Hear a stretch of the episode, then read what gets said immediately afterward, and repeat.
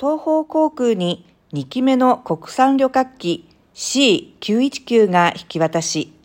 上海成都線に投入へ。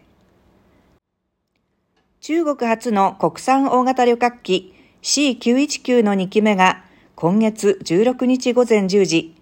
中国東方航空への引き渡しのために、上海浦東国際空港から上海本茶を国際空港に向かって飛び立った。機内のレイアウトは5月28日に就航した1機目と同じという。東方航空は第一陣として5機を発注しており、2機目の C919 は1機目に続いて上海成都線に投入される予定で、その後はさらに多くの路線にも投入されることになっている。世界初の C919 ユーザーとなった東方航空には、2022年12月9日、正式に1号機が引き渡された。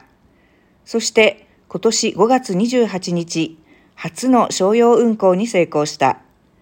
今月12日の時点で、1機目の C919 のフライト数は87回、搭乗率は平均約80%、利用者は延べ1万1095人、フライト時間は250時間以上となっている。